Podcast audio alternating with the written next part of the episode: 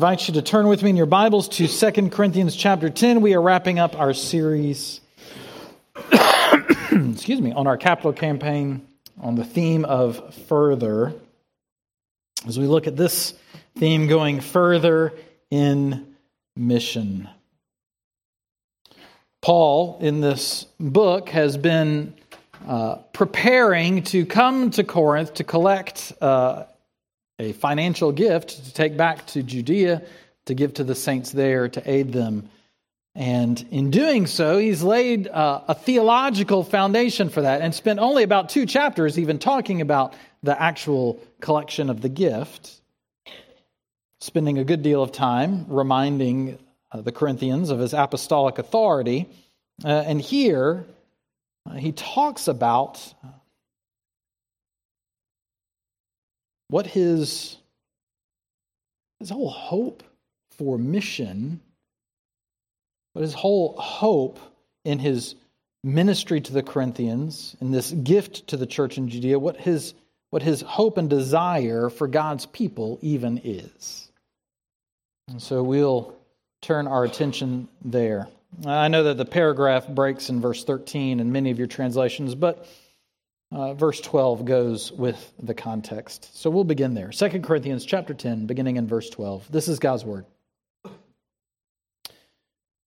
Not that we dare to classify or compare ourselves with some of those who are commending themselves, but when they measure themselves by one another and compare themselves with one another, they are without understanding. But we will not boast beyond limits but will boast only with regard to the area of influence God assigned to us to reach even to you. We are not overextending ourselves as though we did not reach you. We were the first to come all the way to you with the gospel of Christ.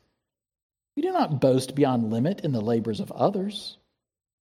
Our hope is that your, as your faith increases, our area of influence among you may be greatly enlarged, so that we may preach the gospel in lands beyond you, without boasting of work already done in another's area of influence. Let the one who boasts boast in the Lord. For it is not the one who commends himself who is approved, but the one whom the Lord commends. This is God's word. Let's pray that He would teach us this morning. Heavenly Father, uh, we look to you now and ask that you would give us eyes to see the mission that you have called us to be about. Even as you had given Paul this great calling, this great heart to reach those who had never heard of Christ. Lord, so give us eyes to see where you are leading, a heart to follow after you, that we might not boast in worldly things, but in what you have assigned us, in what you are doing and have done and will do. We ask it in Jesus' name. Amen. So, where do we go from here? It's a, it's a question that it's often asked after you get to this momentous point in life. You finished a big project, the shed is built, the garage is cleaned out, and you're like, well, now what? Now, where do I go? It's been graduation weekend for our family, and, and it brings to conclusion a, a whole lot of things. And now, as we look ahead, we're like, now where do we go? Where do we head? And as we come to the conclusion of this further campaign, it's right that we should ask where do we go from here? With the conclusion of the, the further campaign, isn't the conclusion of ministry. In, in some ways, it's just the beginning. Where are we going? What has God called us to be about? The further campaign was, in one sense, a campaign to reduce our debt, to pay it down, so that we might be freed to do more ministry sooner than we might otherwise have been able to do. What ministry is that? That's the heart of it. Further campaign has been about seeking the Lord so that we could discern what is the mission, What is the ministry vision that he has assigned to us? And what does it look like for us to follow after him, to go further into that mission?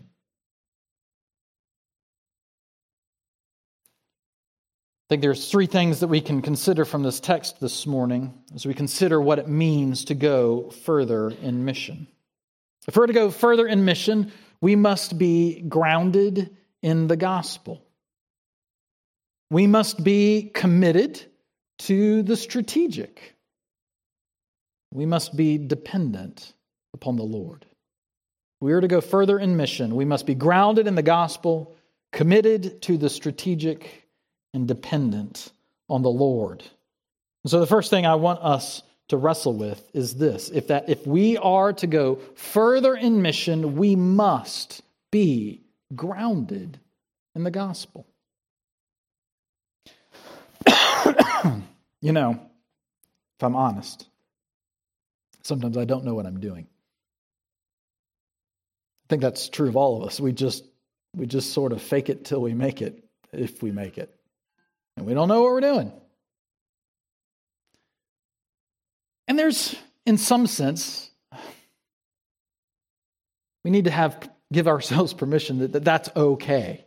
Like there are times when it's okay to, to not really know how to drive, right? When you're a, a toddler on his little tricycle on the patio trying to figure out, like, what does it mean to turn left? And what does it mean to turn right? And what does it look like not to run into your mom? And what does it look like not to crash over? Like, it's okay to not really know what you're doing. But when you're an adult driving around Jefferson or 64 not knowing what you're doing, you might kill people the costs are higher, the stakes are higher.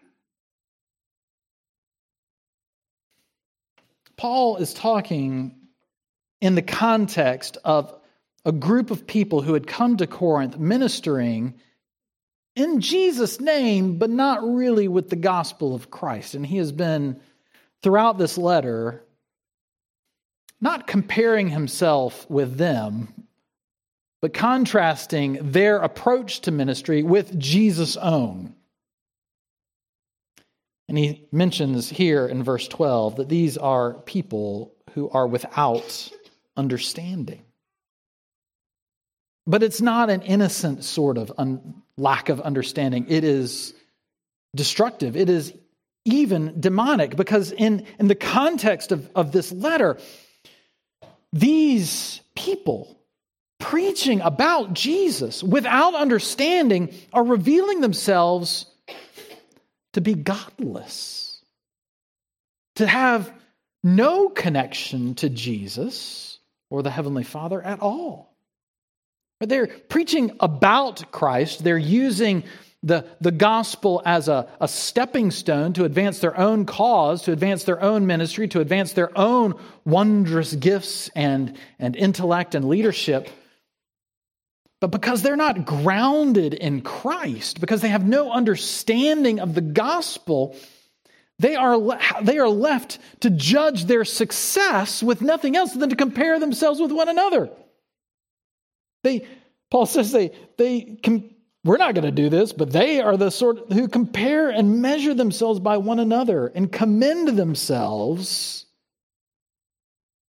and boast in themselves verse 13, where it says, We will not boast beyond limits, Paul's not saying some boasting's okay, but don't overdo it. It's maybe even better to translate this we will not boast in immeasurable things. We're not going to boast in these weird things that they keep using to justify themselves and commend themselves and then compare themselves with one another. Well, I had 13 commitments. I raised this much money.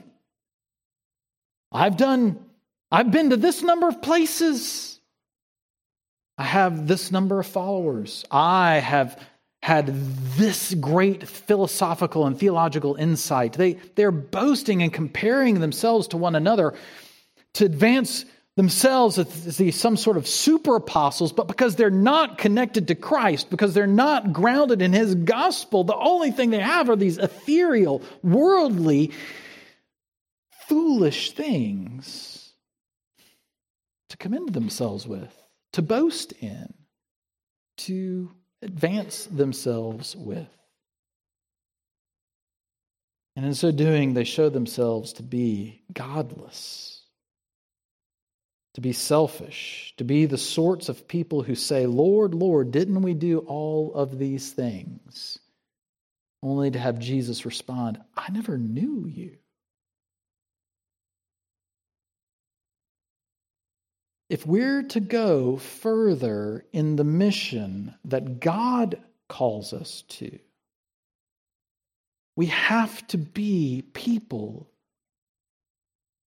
who are grounded in the gospel of the Lord Jesus Christ, who are rooted in Him, in His word, in His direction. And we can't put a whole lot of stock in what other people think about us or what we think of ourselves or of how helpful and successful we are, or how many books we've published, or how many tweets we've had liked, or how many whatever. We have to be a people who look and boast only in the Lord Jesus Christ. What does it mean for us to have our ministry, to have our mission grounded in the gospel? What, what might our ministry look like? How will it reflect this grounding as we go further in mission?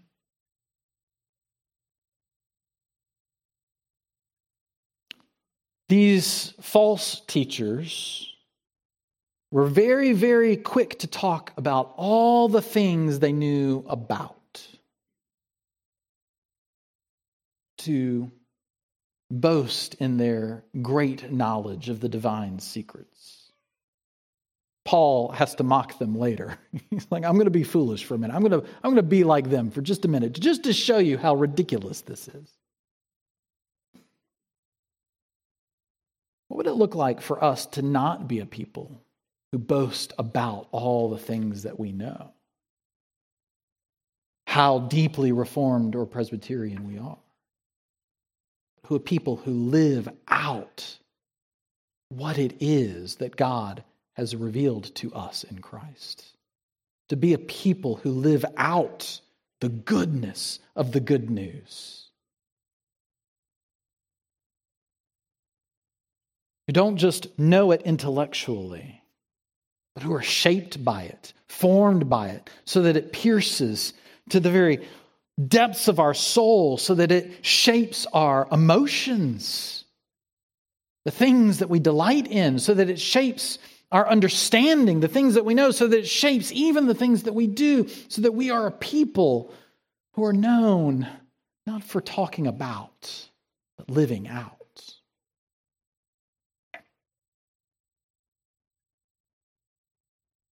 It might look like us being less boastful in these intangible things. I mean, I fall into this trap. Every pastor wrestles with how, how, do you, how do you know if you're succeeding? We want to be successful in the Lord. And it's really easy to just fall into the trap of start to count noses and numbers, is how they, they put it. You know, how many people are, are sitting there and how much is in the offering plate. And if, and if those are up, you're doing great. But are you?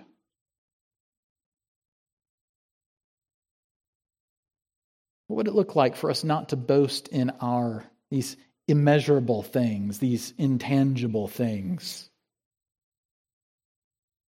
but to be a people constantly, prayerfully seeking God's guidance, God's wisdom, and being delighted and content in whatever he's assigned. Paul talks about like, we're not overextending ourselves.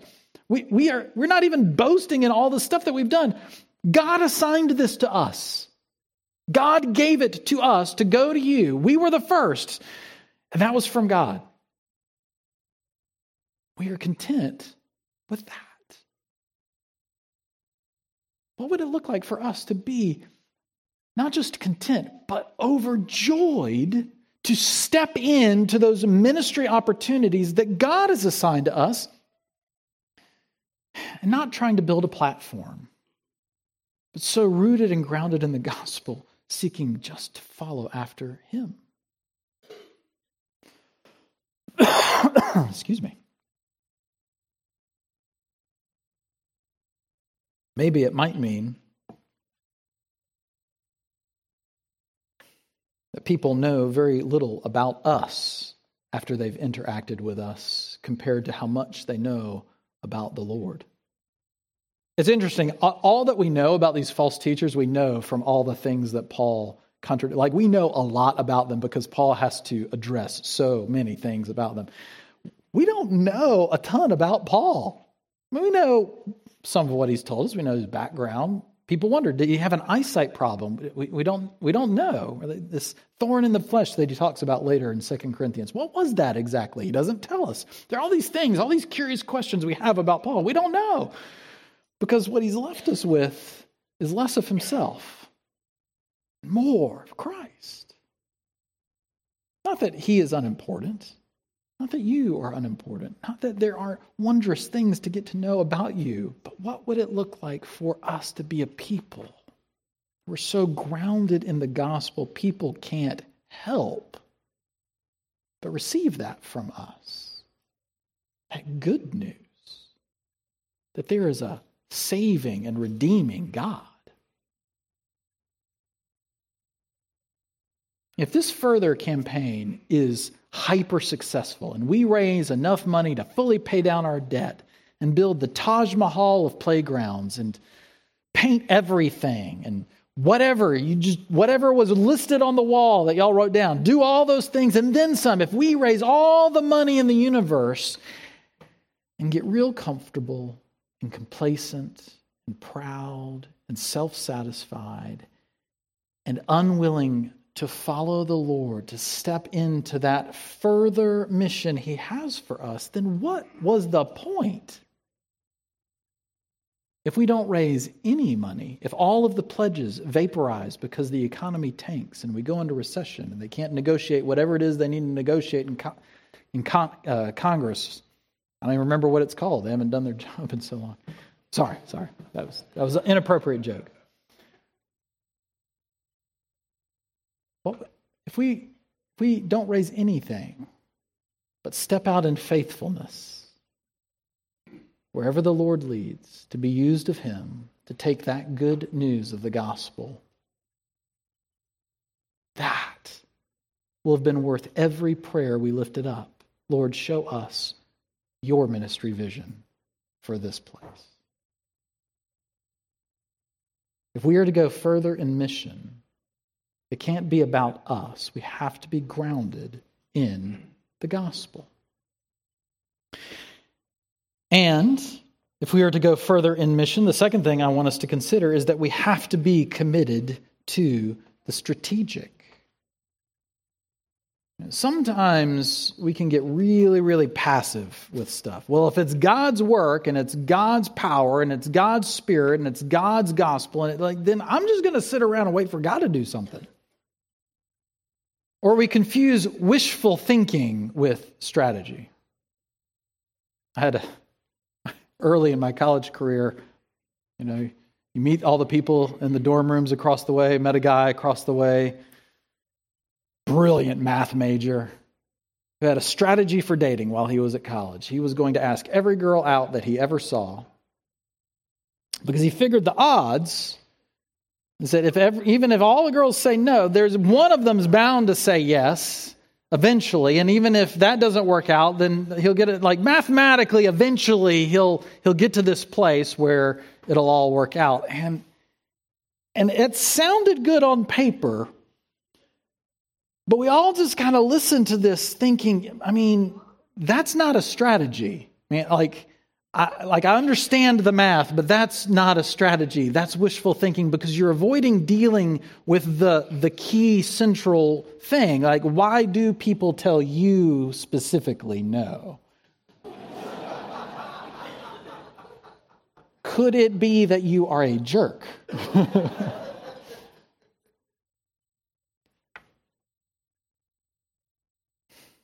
Paul grounded in the gospel that he was, didn't,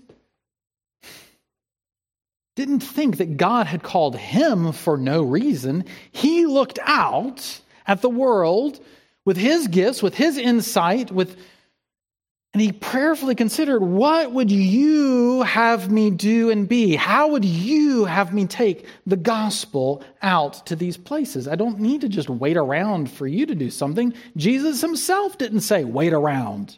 He said, wait until you get the Holy Spirit. And, the Holy Spirit came at Pentecost. And now we're to go, not to sit in Jerusalem or Judea or Samaria, but to go to the ends of the earth, to go to all the nations make disciples. What does that look like for Paul?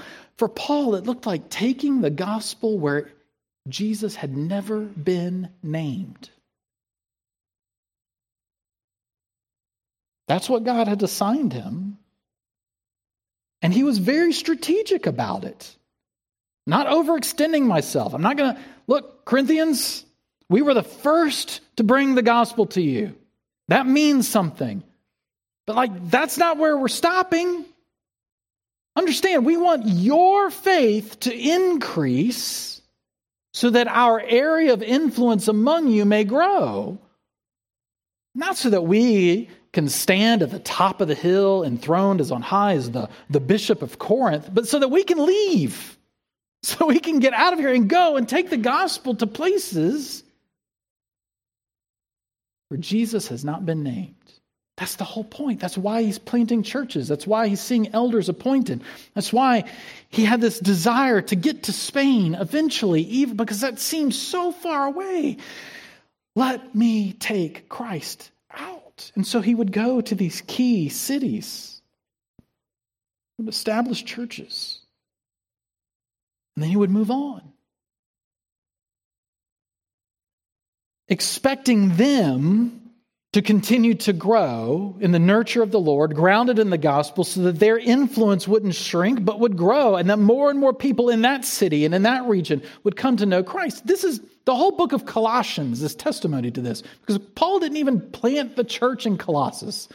Somebody heard Paul, went back to his hometown, and planted a church. This is what Paul wants to see happen that the unreached, that those who don't know the Lord would come to know him. And so he develops a strategy to go about doing that. Not a strategy that he boasts in because he was following that strategy, and the Lord's like, no, no, I want you to go somewhere else. And he sends this vision of a man from Macedonia. And Paul's like, okay, I won't go there. I'll go to Macedonia. Paul's plans are disrupted all the time. He gets arrested, he gets shipwrecked, he gets stoned. Like Paul has these ideas, he has these strategies. He goes and he preaches in the synagogue for a little while. Hopefully they'll listen. They usually didn't. And so then he would go and, and just preach in the marketplaces and, and hoping that, oh, if I get to the Areopagus in this public square, they'll listen. But they didn't. And he has these strategies. Sometimes they work and sometimes they don't. Sometimes the Lord directs him in different ways, but he doesn't just sit around and wait. What would it look like for us to be wise about seeing the gospel spread among us, in our community, in our region? We, we had a, a, whole thing at the, the Vision Fest that was so wonderful. We had a, a lot of talk about in the, in the prayer walk that was so encouraging about how God has been faithful in the past with this church, with other ministries, with partnerships, and how He might yet do some new and incredible things in the future with new partnerships and new ministries. Our presbytery, you've heard, is, is seeking to plant a church here on the peninsula. We want to get behind that. We've been saving money up for that. We would love to free more money up for that. What would it look like for us to be a part of that? We want to see people not just come to Christ, but be discipled. We've started small groups. We have discipleship, a discipleship program. We're all reading the scripture. We're doing a summer seminar are all of these things. We want people to be grown up in the, the nurture and admonition of the Lord. These are all a, a level of strategy that we have tried to put into place. The prioritization of worship is a part of that. And all of those things are important. But, but if you had to boil our ministry strategy down to just one succinct statement, do you know what it is? Do you know what the ministry strategy of Calvary Reformed Presbyterian Church is? Can you name it? And no, I'm not saying not engage people with the truth. That's a vision statement. Good, good try. If you had to boil it down, oh, we made it nice, worship, grow, serve together in Christ. That that that looks good on marketing materials. If you had to boil it down even further, what is our ministry strategy? Do you know? It's you. You are our ministry strategy. Just like the church in Corinth was Paul's, that your faith might increase, that the influence of the gospel might expand, that people might come to know the Lord more and more and more. I don't spend a whole lot of time in your house with your family, but you do. There are a lot of you, I, I, don't, I don't think I've ever been to your workplace, but you have. Some of you live in the same neighborhood that I do, but most of us are scattered all about. The Lord's put us there. He's put us there for a reason your faith might increase to such an extent that the Lord uses you to bring the gospel to others. What does it look like for you, for me, for us to be committed to that strategy? To be wise about it. The further campaign has put prayer forward as that key component. Not the only thing, that key component.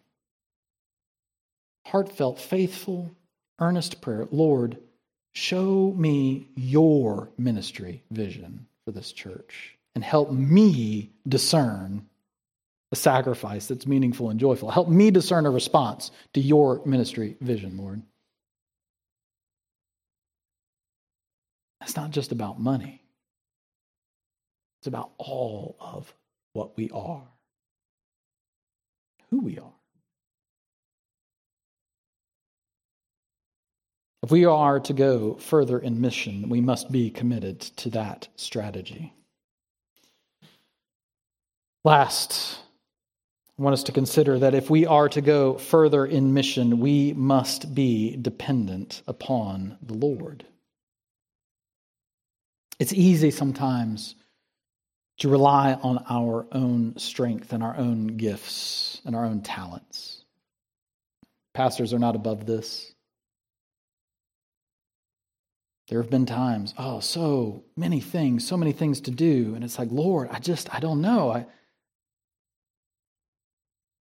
just help me lead this Bible study. The sermon isn't coming together, Lord. You're just going to have to do something with it. Sunday's coming.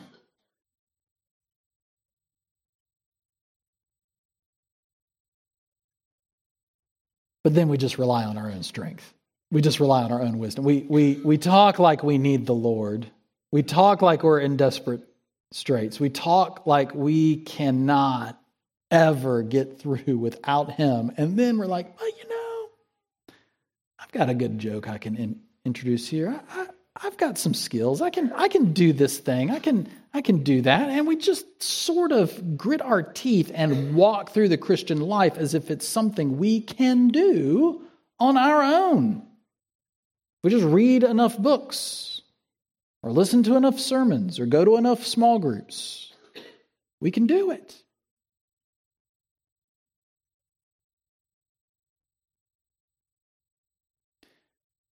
You know, when people are moving, and they always have the sofa couch, which is a result of the fall, I'm pretty sure. Don't quote me on that. But, uh, you know, it takes like 18 people to lift one of those things, or at least the old ones that do.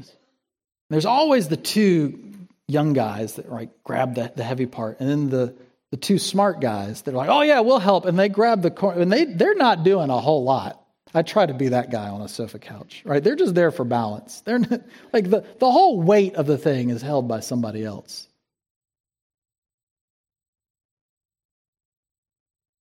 And yet, that person there providing the balance isn't there. And that thing, you didn't tie it down well. The, the sofa, bed part pops out, or they lose their balance, or they fall down the stairs, or they can't get it through the door right. Like it, like, yeah. Somebody might be bearing the brunt of the weight, but it takes everybody. Look, God, it's His work, it's His power, it's His gospel, it's His salvation, it's His spirit. He has borne all the weight. And yet He, he calls us in hold this corner for me. I mean, he's got the couch in one hand, spinning it around like a globetrotter. But he, he still, he invites us in.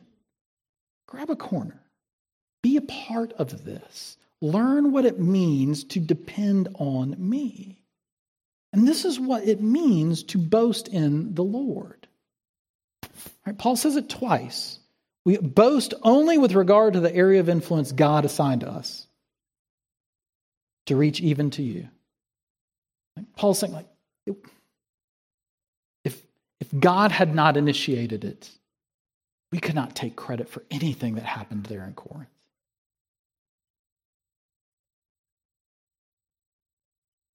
In fact, there's a lot of Paul's ministry in Corinth that's just a result of his lack of success, worldly success, in the Areopagus.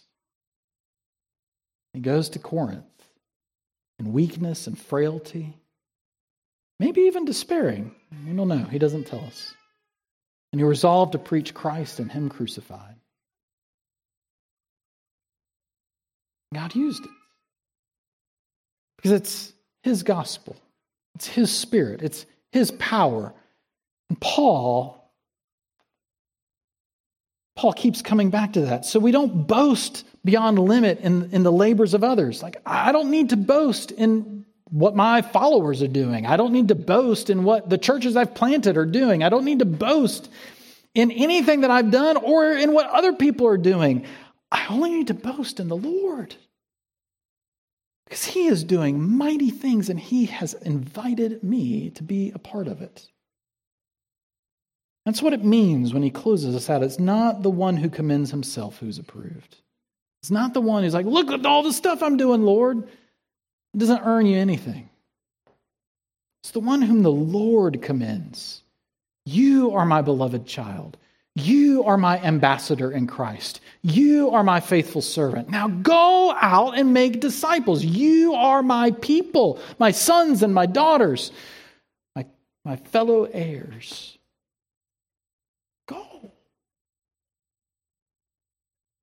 Be a part of what I'm doing in this world.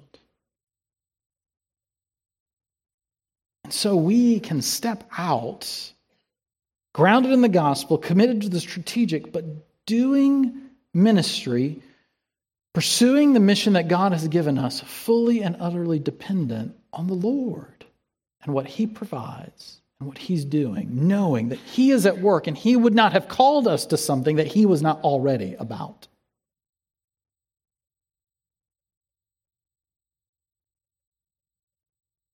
That's an opportunity for us then to, to develop our ministry not in worldly strength or worldly wisdom, but in looking to Christ. Who told us that, that the way, the gospel way is, is reversed from the world's way. Paul talks later in this book about that thorn in the flesh, and that God revealed to him that his strength is made perfect in weakness. That's why Jesus can say, if you want to save your life, you've got to lose it. If you want to be my disciple, deny yourself, take up your cross, then follow me. That's why the crucified Son of glory is good news. Because in weakness and frailty and even death, he disarmed all the rulers and all the powers and all the principalities and put even death to death and was raised to newness of life, that we might follow after him in it, not in our strength, but in his. So, what would it look like for us to embrace weakness, utterly dependent on His strength for mission? I mean, in one way, preaching and teaching and studying the gospel is a weakness. Paul calls it the foolishness of preaching. I mean, if you were to design a strategy to get as many people into a room as possible and behind a cause, having some middle aged bald guy up there talking for 30, 45, an hour, however long I'm going to go this morning, minutes, like, that's maybe not the way to do it. There should be some incentives, like, I don't know, like a rewards card or something. And yet, God uses the foolishness of preaching to bring people to Himself. The foolishness of just you and I sharing the gospel to bring people to Himself. That gospel way of weakness doesn't have a whole lot for worldly power. These super apostles were like, look at us. We are super apostles. We have influence. We have power. We have strength. Elect us to the highest office. We'll fix everything. And Paul calls them to walk according to the Spirit. It's not by might, not by power, but by my Spirit, says the Lord. And the fruit that the Spirit brings isn't held in high regard in our world these days love, joy, peace, patience, kindness, goodness, faithfulness, gentleness, self control. And you tell me the next time a global corporate ad campaign comes out with the central theme of self control. Don't buy our products. You have enough. I mean, like, that is just not how the world works. The Spirit equips us to bear fruit that turns all of that on its head. Forgiveness. In a world where canceling one another is king to know what forgiveness is and know what it means to offer it truly, to serve, looking for nothing in return, to be selfless, to be humble. These are the things that Christ has called us into, and it is through the weakness of those things that He will manifest His strength and His power, bring about the renewal of all things. That's ultimately what it means to go further in mission, further in sacrifice, further in joy, further in prayer, further in freedom, further in vision.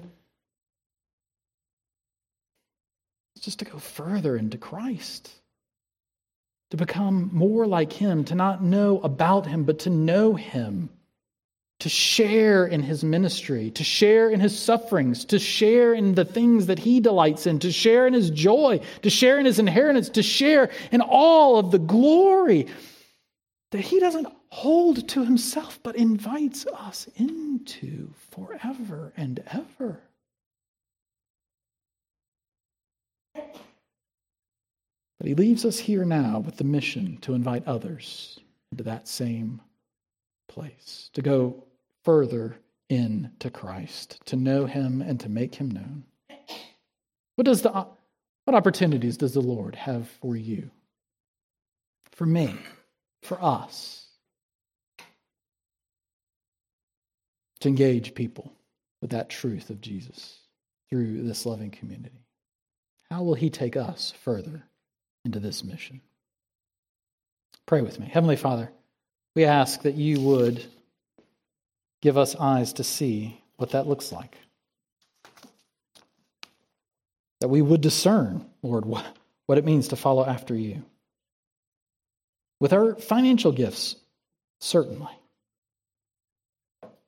With our talents, time, with serving one another and those around us, with being willing to be inconvenienced with all those opportunities to share the good news of Jesus with our parents, our children, our spouses, our neighbors, our coworkers, our friends. Lord, that your area of influence might increase. Accomplish this in us and through us, Lord, that we might boast, but not in the things that we have done, that we might boast in our great God. For we ask it in Jesus' name.